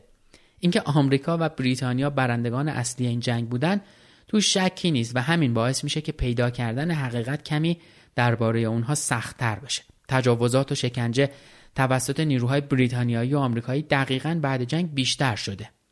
نیروهای بریتانیایی برخلاف قوانین لاهه که در خصوص جنگ وضع شده بود عمل می‌کنن و از تجاوز دست نمی‌کشن و حتی مواردی کودک آزاری هم توی کارنامهشون دارن. بریتانیایی از راه بلژیک و هلند وارد برلین میشن و توی مسیر با محلی ها ارتباط می‌گیرن. بعضی از محلی ها اونها رو به عنوان دوست میپذیرن ولی بعضی هاشون هم نسبت به این سربازها بدبین بودن. این فضای بیاعتمادی با شایعه کودک آزاری و تجاوز به کودکان پررنگتر هم شده تا اینکه نشد جلوی خبرها رو گرفت وقتی چند دختر نوجوان توی جنگل ها توسط سربازهای بریتانیایی مورد تجاوز و تهدید به مرگ قرار می گیرن. اونها وقت ورود به برلین هم به تجاوز ادامه دادن. این تجاوزها اغلب بر اثر ترومای جنگی یا مستی اتفاق می افتاد. حتی وقتی زمانی که هانوفر در منطقه تحت کنترل بریتانیا. در اونجا شورش رخ میده. تجاوزات سربازها بیشتر میشه و وقتی خانواده ها شکایت سربازها رو برای مقامات مافوق می‌برن اونها می‌گفتن مسائل مهمتری هست که باید بهش پرداخته بشه. به نوعی دست سربازا برای این کارها باز بود. وضع توی ژاپن هم بهتر از آلمان نبود. نیروهای استرالیایی، انگلیسی، هندی و نیوزلندی در ژاپن به عنوان بخشی از نیروهای اشغالگر مشترک المنافع انگلیس هم مرتکب تجاوز جنسی شدند. فرمانده گزارش های رسمی این گروه موسوم به BCOF میگه که اعضای این گروه به ارتکاب 57 مورد تجاوز در بازه زمانی می 1946 تا دسامبر 1947 و 23 مورد دیگه بین ژانویه 48 تا سپتامبر 51 محکوم شدند. هیچ آمار رسمی در مورد وقوع جرایم جدی در طول BCOF از فوریه تا آوریل 1946 اما در دسترس نیست. رابین گرستر مورخ استرالیایی ادعا می‌کنه که آمارهای رسمی میزان جرم و جنایت در میان اعضای این گروه رو کمتر از اونچه که هست اعلام می‌کنه و مجازاتی که به استرالیایی های سرباز بعدا تحمیل میشه اغلب توسط دادگاه های استرالیا تخفیف می‌خوره یا لغو میشه. یک روسبی سابق به یاد میاره که به محض ورود نیروهای استرالیایی به شهر کوره ژاپن در اوایل سال 1946 اونها زنهای جوان رو به جیبهای خودشون کشوندن. اونها رو به کوه بردن و همشون رو مورد تجاوز قرار دادن. تقریبا هر شب صدای فریاد کمک اونها رو میشنیدن. چنین رفتاری عادی بوده اما اخبار مربوط به تجاوزهای نیروهای اشغالگر به سرعت سرکوب می شده. آلن کلیفتون یک افسر استرالیایی که به عنوان مفسر و بازپرس جنایی کار می‌کرد نوشته در بیمارستان کنار تخت ایستادم. روی آن دختری خوابیده بود. بیهوش موهای بلند و سیاه خود را در حیاهوی وحشی روی بالش قرار داده بود. یک پزشک و دو پرستار برای احیای او کار می‌کردند. یک ساعت قبل از آن توسط 20 سرباز مورد تجاوز قرار گرفته بود. ما او را در همان جایی که او را رها کرده بودند در یک قطع زمین زباله پیدا کردیم. بیمارستان در هیروشیما بود. دختر ژاپنی بود و سربازان استرالیایی. ناله و زاری دیگر متوقف شده بود و او اکنون ساکت بود. تنش شکنجه شده بود. صورت او از بین رفته بود و پوست قهوه‌ای نرمش صاف و چروکیده نشده بود و مانند صورت کودکی که برای نخوابیدن گریه کرده است با اشک آغشته شده است.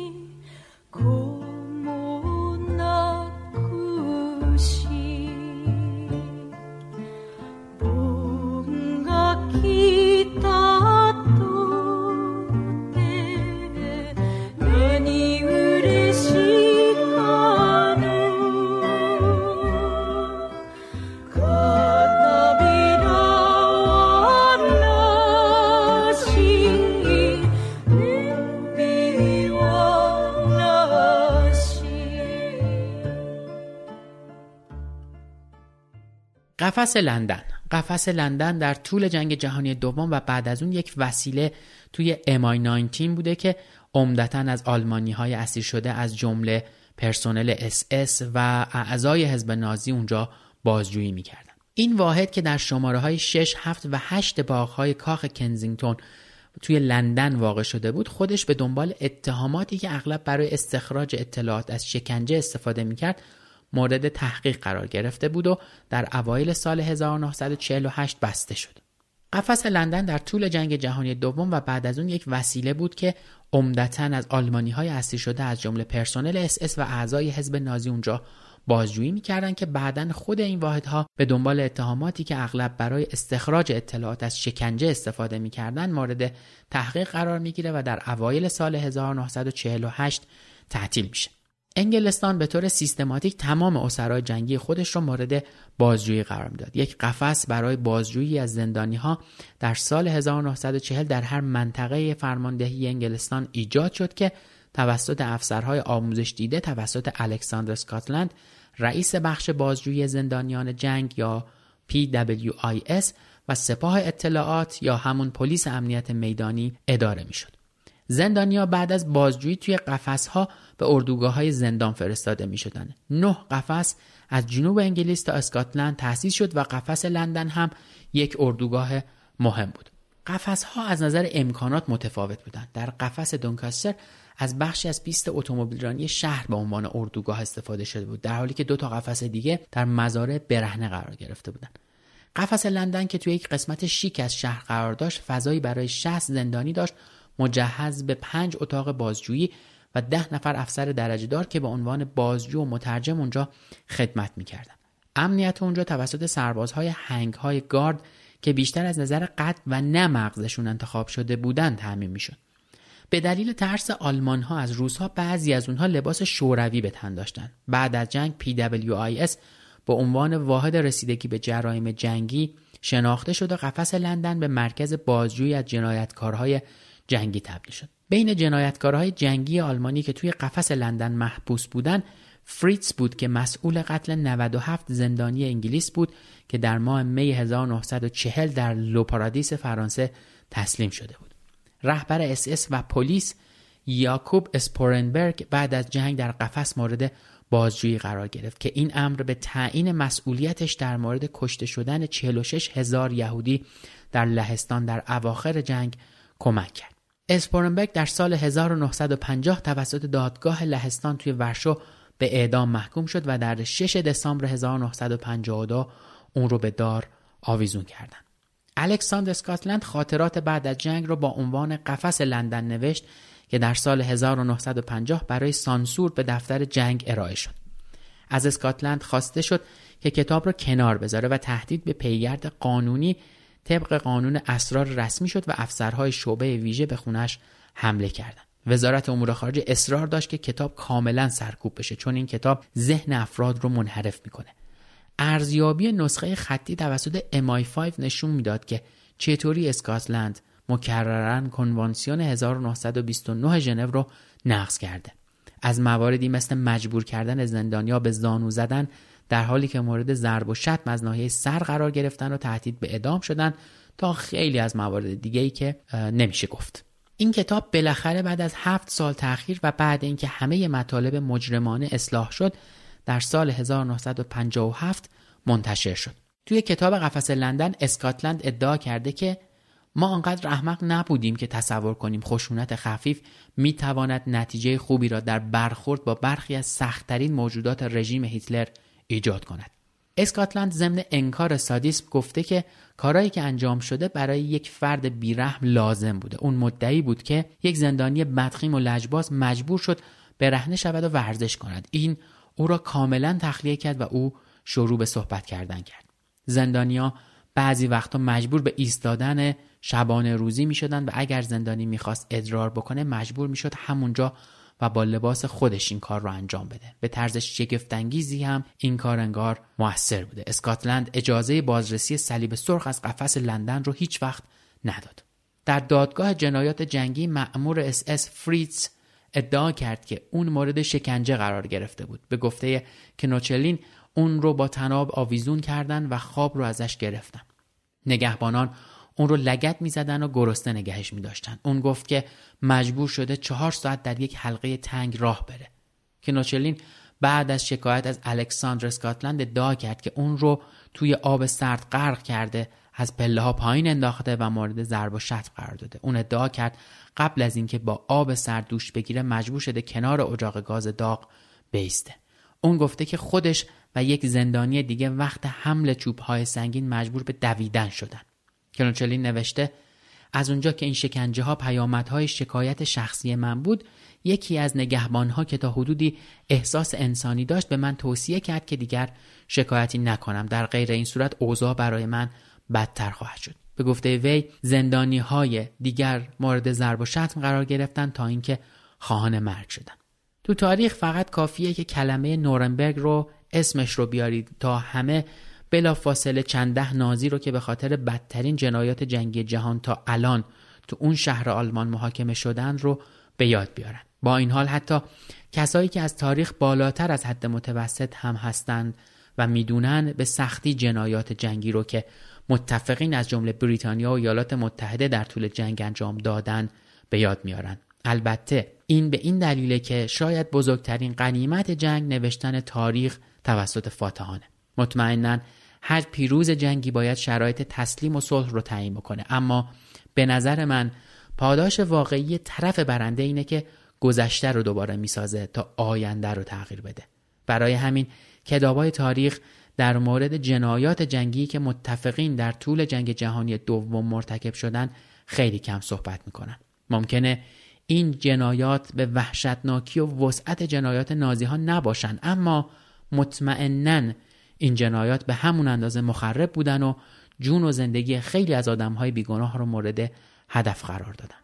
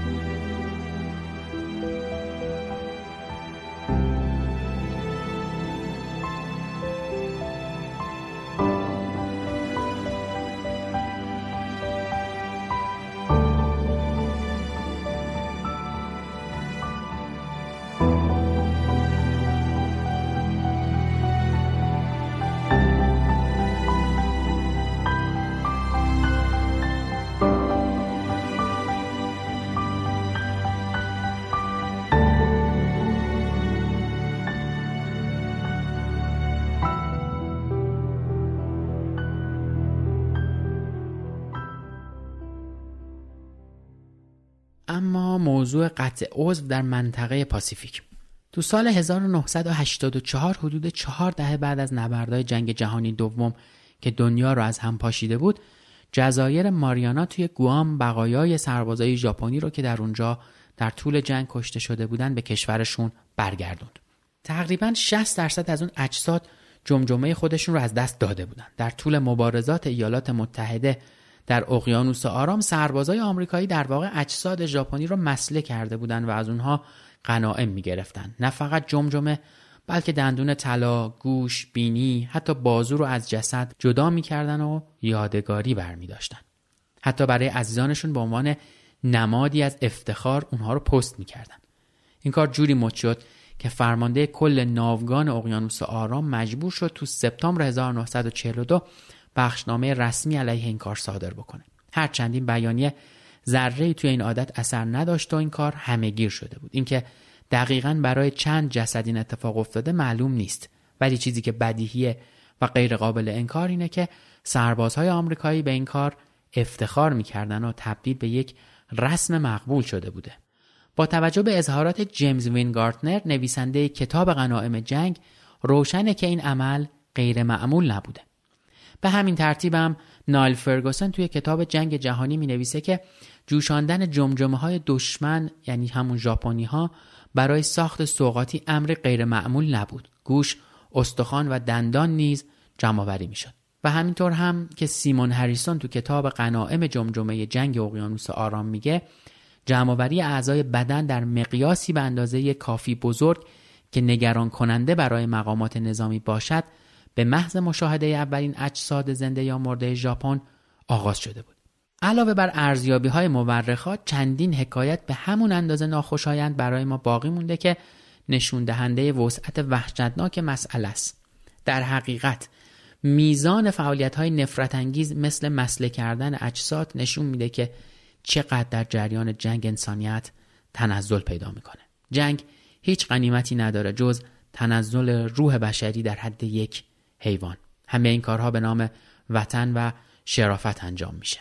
به عنوان مثال در 13 ژوئن 1944 نوادا دیلی میل نوشت که فرانسیس والتر نماینده کنگره یک نام بازکن از بازوی یک سرباز ژاپنی به رئیس جمهور فرانکلین روزولت رو هدیه داده که روزولت در پاسخش گفته این نوعی هدیه است که دوست دارم بگیرم.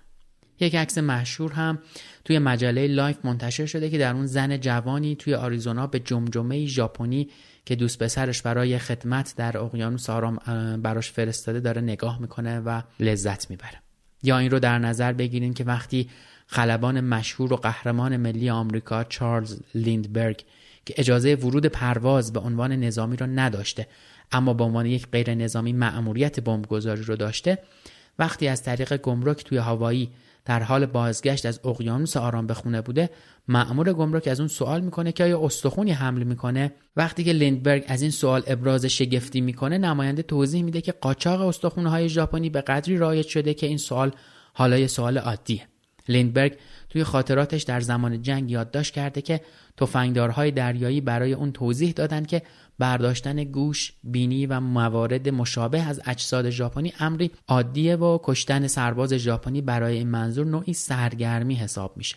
تا اونجا که میشه به تاریخ برگشت این جنایات نه تنها تو آلمان با داخاو و آشویتس و گتوی ورشو بلکه تو روسیه در اقیانوس آرام در شورش ها و در آمریکا هم در جریان بوده متوجه میشیم اینها چیزی نیست که محدود به هر ملتی یا هر مردمی باشه اونچه که آلمانیا با یهودیا در اروپا انجام دادن آمریکایی‌ها با ژاپنیا در اقیانوس آرام انجام دادن. همونطور که ژاپنیا با مردم چین و فیلیپین انجام دادن. خلاصه که خون خون میاره. اما تجاوزات وسیع آمریکایی ها رو در آسیا و اروپای مروری بکنیم. در حالی که تاریخ همیشه مقدار افراد کشته و زخمی شده در طول جنگ رو حتی میزان خسارتهای مالی ناشی از اون رو به یاد میاره نباید از خسارتهای خانمانسوز و دردناکی قافل بشیم که ترومای اون کم از دیدن مرگ عزیزان نیست. جنایتی به اسم تجاوز. خیلی از مورخا دلشون می‌خواد که لکه ننگ و زشت جنایت و کشتار رو از کتب آموزشیشون پاک کنن و چهره قهرمان رو از پاکی سربازاشون و کشورشون به نسل آیندهشون به نمایش بذارن. آمریکا هم از این قاعده مستثنا نیست. بدیهیه که دستیابی به تخمین های دقیق اینجا اما غیر ممکنه با این حال Taken by Force که نوشته رابرت لیلی هست تخمین می‌زنه که نظامیان آمریکایی تقریبا به 11 هزار زن تو آلمان در سالهای 1945 و 46 تجاوز کردند. در حالی که با توجه به قانون برادری رابطه جنسی با زنان آلمانی از نظر فنی ممنوع بوده. اما خیلی از سربازا و فرمانده این قانون رو نادیده گرفتن و یا چشمشون رو روی این اعمال بستن. همین رفتار توی اقیانوس آرام هم ادامه داشته. یک برآورد حاکی از اینه که نیروهای آمریکایی فقط در اوکیناوا ده هزار زن رو مورد تجاوز قرار دادن. حتی گفته میشه سربازا از ارتش عقب میافتادن و تا یه روستا رو کامل مورد تجاوز قرار نمی‌دادن اونجا رو ترک نمی‌کردن. با این حال مورخا هم به طور جهانی موافقن که اکثر قریب به اتفاق تجاوزا گزارش نشده و مقدار واقعی تجاوزا همیشه در حاله از ابهام باقی بوده و باقی خواهد موند. حتی وقوع تجاوز جنسی بعد جنگ هم متوقف نشد. پس از تسلیم ژاپنیا در سپتامبر 45 نیروهای آمریکایی به عنوان یک نیروی اشغالگر باقی موندن جایی که تجاوزها ادامه داشت. فقط در طی ده روز اول فقط در استان کاناگاوا 1336 مورد تجاوز جنسی گزارش شده که احتمالا خیلی از اون تجاوزات گزارش نشدن اصلا. این مشکل به سرعت اونقدر شدید شد که دولت ژاپن انجمن تفریحی رو تأسیس کرد. شبکه‌ای متشکل از دهها فاحش خونه نظامی که از نیروهای متفقین پذیرایی بکنه. این فاحش خونه ها دهها هزار زن بعضی از اونها در اوایل نوجوانی و خیلی از اونها به زور نیروی پلیس و یا یاکوزا استخدام می شدن تا روزانه به دهها مرد خدمت بکنن. با در اختیار داشتن این فاحش خونه ها تعداد تجاوزات به سرعت کم شد. با این حال وقتی نرخ بیماری های تناسلی افزایش پیدا کرد دولت این خونه ها را در اوایل سال 46 تعطیل کرد و موارد تجاوز به عنف باز رو به افزایش گذاشت. طوری که از سی تجاوز در روز به 330 تجاوز در روز رسید. شاید شرایط برای کشورهای در حال آزاد شدن بعد جنگ بهتر از شرایط کشورهای اشغالی نبود. نمونهش هم فرانسه. کشوری پر از سربازای آمریکایی که بعد از آزادی فرانسه از دست نازیا اونجا ساکن شده بودند مری لوئیس رابرتس توی کتابش به اسم آنچه که سربازان انجام می‌دهند نوشته که صدها زن از اینکه توسط نیروهای آمریکایی مورد تجاوز قرار گرفتند گزارش دادند. حتی مجله لایف توی یکی از شماره های اون سالش از فرانسه به عنوان یک فاحشهخانه زیبا با چهل میلیون نفر یاد می‌کنه.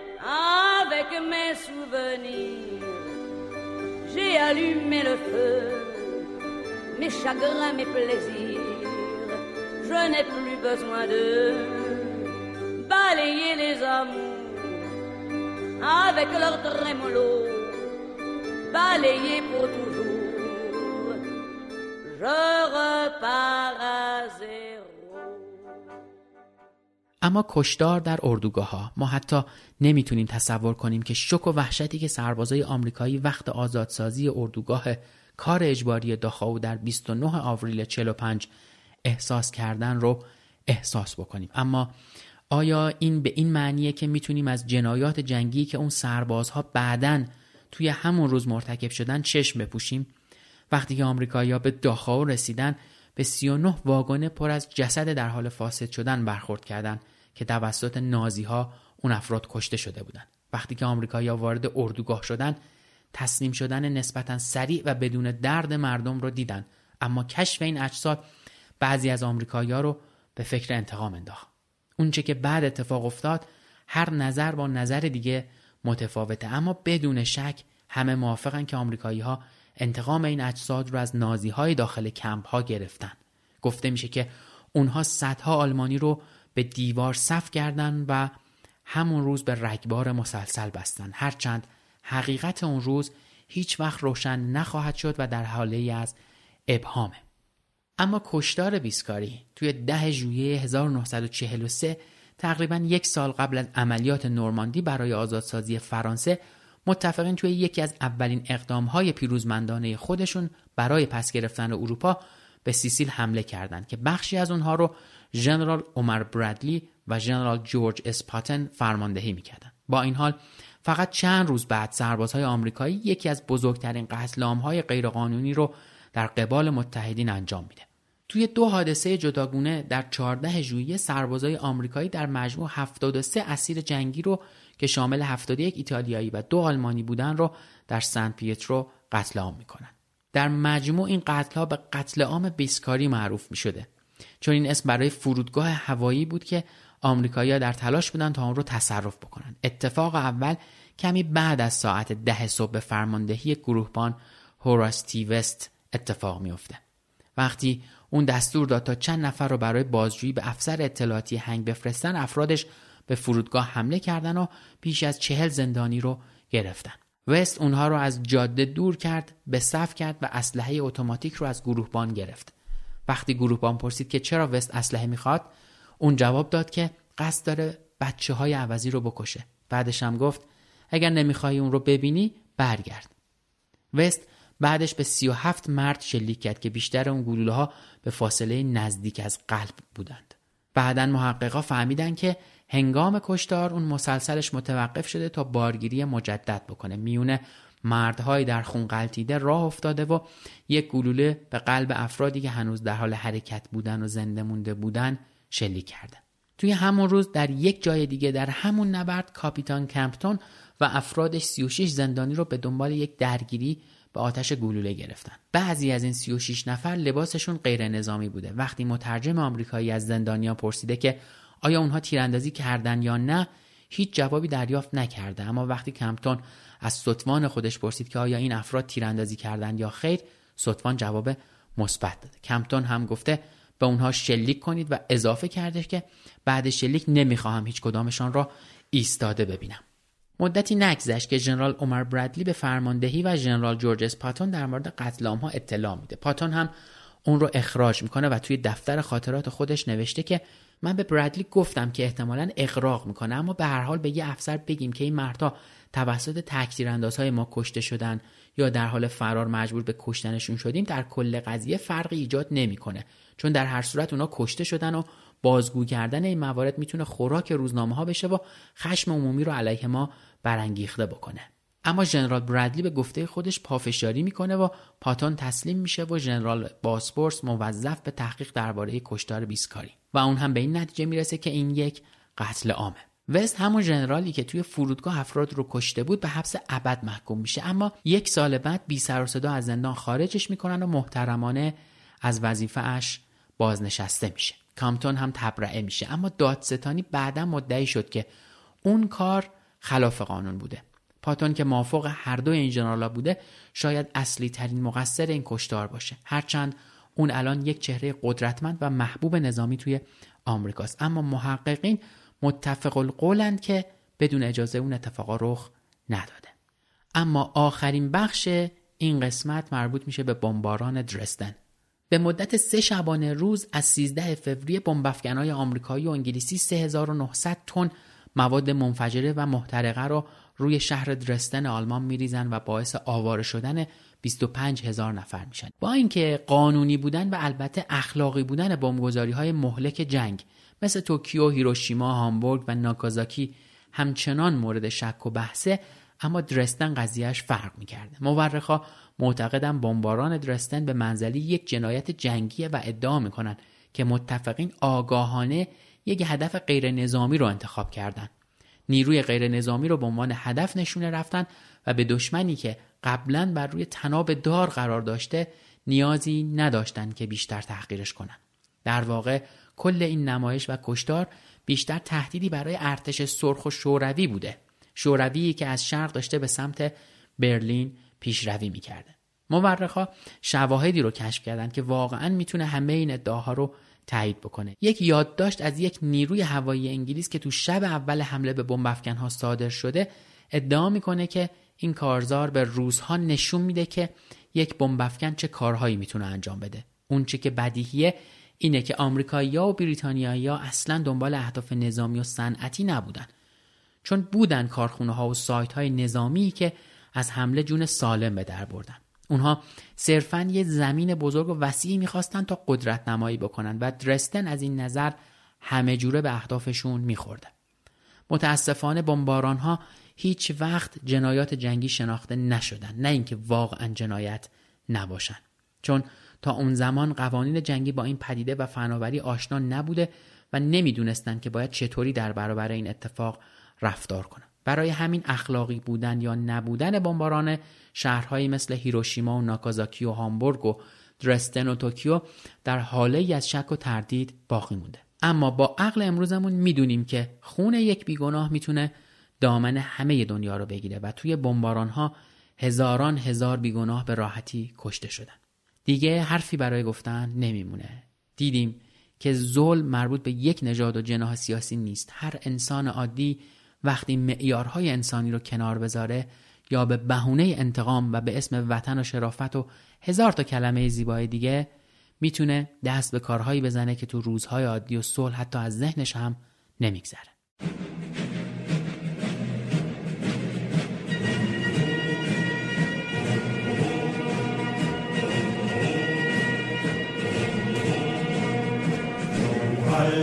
Straßen enden, auf. Wohin wir uns auch wenden, die Zeit im leeren Lauf.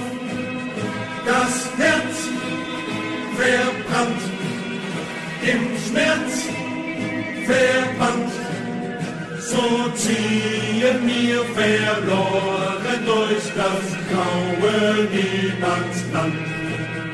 Vielleicht kehrt von uns keiner mehr zurück ins Heimatland.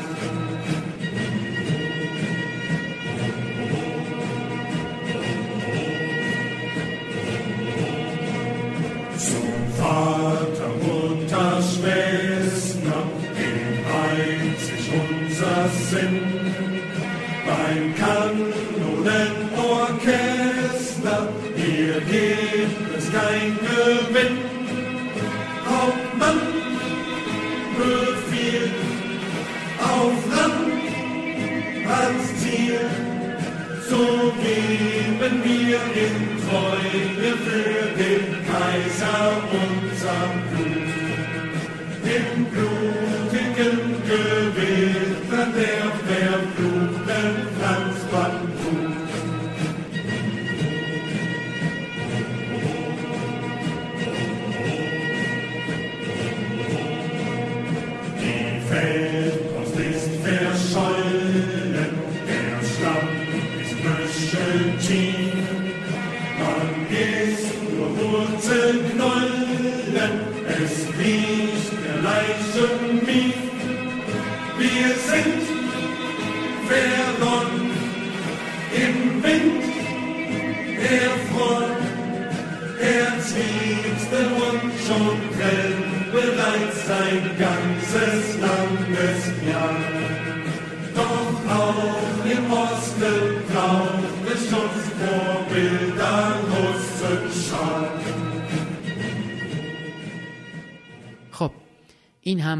مروری کلی بر جنایت هایی که در طول جنگ جهانی دوم اتفاق افتاد. البته به خیلی مختصر و مفید از روشون رد شدیم چون هر کدومشون قابلیت تبدیل شدن به یک قسمت رو داشتن و همونطور هم که اول این قسمت گفتم مجموع همه این مرورها این قسمت رو تبدیل کرده به یکی از طولانی ترین قسمت ها که امیدوارم خستتون نکرده باشیم و ازش لذت برده باشید. این قسمتی بود که با کمک مریم فتاح و محمد نازمی براتون آماده کردیم و همینجا آرزوی سال 1400 خوب و خوش رو براتون داریم.